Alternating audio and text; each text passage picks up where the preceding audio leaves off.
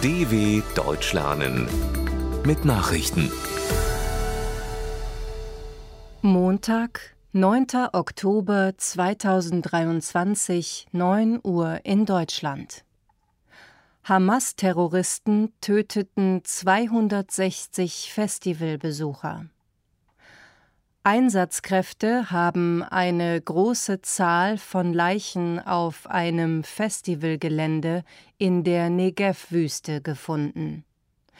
Die Hamas-Islamisten hatten während ihres Großangriffs am Samstag auch das Open-Air-Konzert nahe der Grenze zum Gazastreifen attackiert.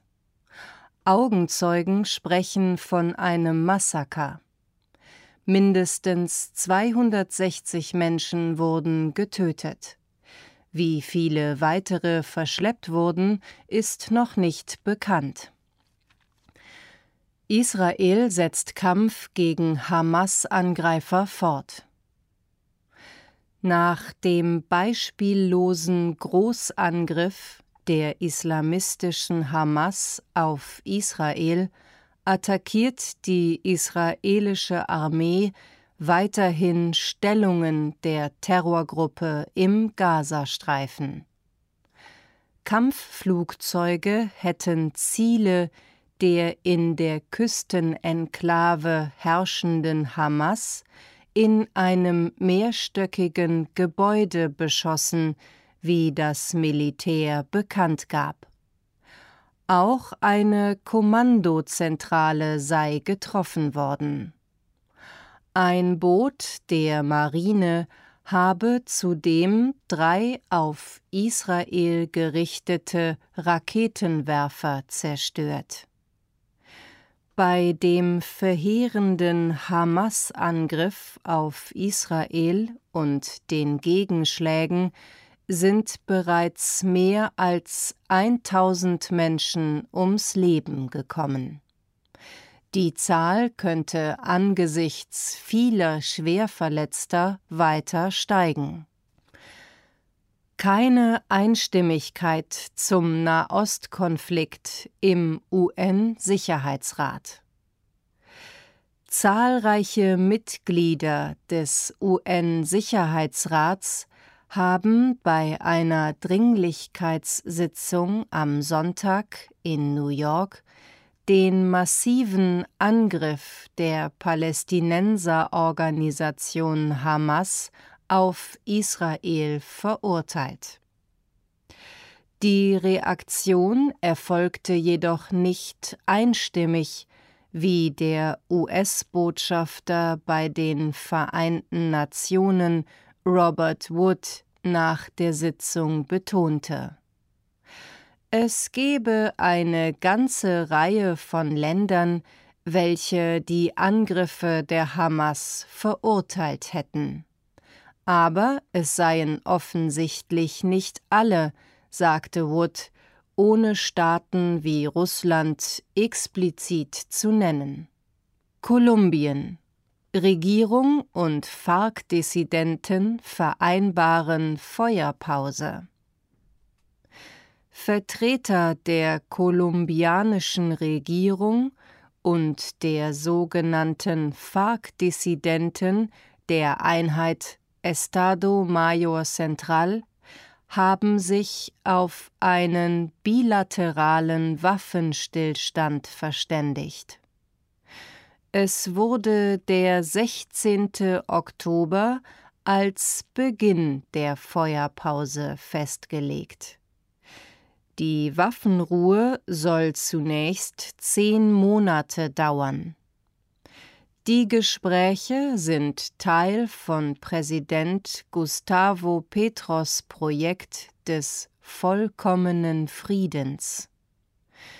In dem südamerikanischen Land herrscht seit den 1960er Jahren ein Krieg zwischen der Regierung, verschiedenen Guerillagruppen, paramilitärischen Milizen und Drogenkartellen, bei dem etwa 300.000 Menschen getötet und sieben Millionen vertrieben wurden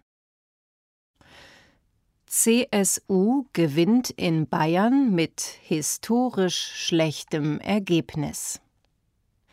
Die Christlich-Soziale Partei von Ministerpräsident Markus Söder hat die Landtagswahl in Bayern mit einem schwachen Ergebnis für sich entschieden.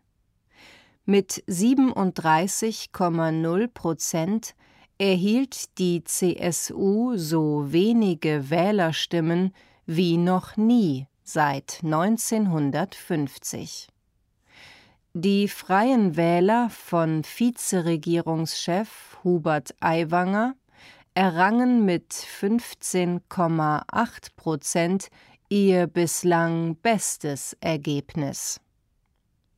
CSU und Freie Wähler wollen ihr Regierungsbündnis fortsetzen.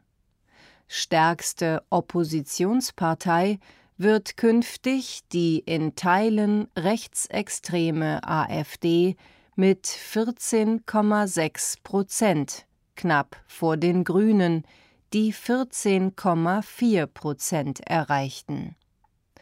Die SPD ist mit 8,4 Prozent weit abgeschlagen. CDU gewinnt Landtagswahl in Hessen.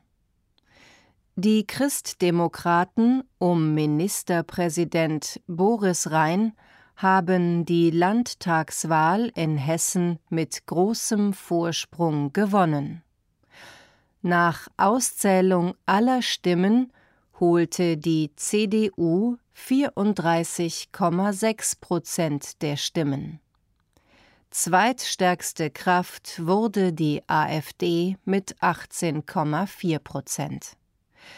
Sie lag vor der SPD mit 15,1 Prozent, den Grünen mit 14,8 und der FDP mit 5,0 Prozent.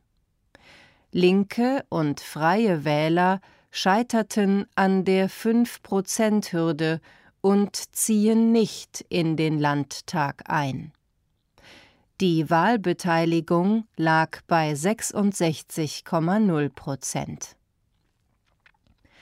Neben einer Neuauflage der schwarz-grünen Koalition in Hessen hätte im Landtag auch ein schwarz-rotes Bündnis eine Mehrheit. Eine Zusammenarbeit mit der AfD schließt die CDU aus. Soweit die Meldungen vom 9.10.2023. dw.com/langsame Nachrichten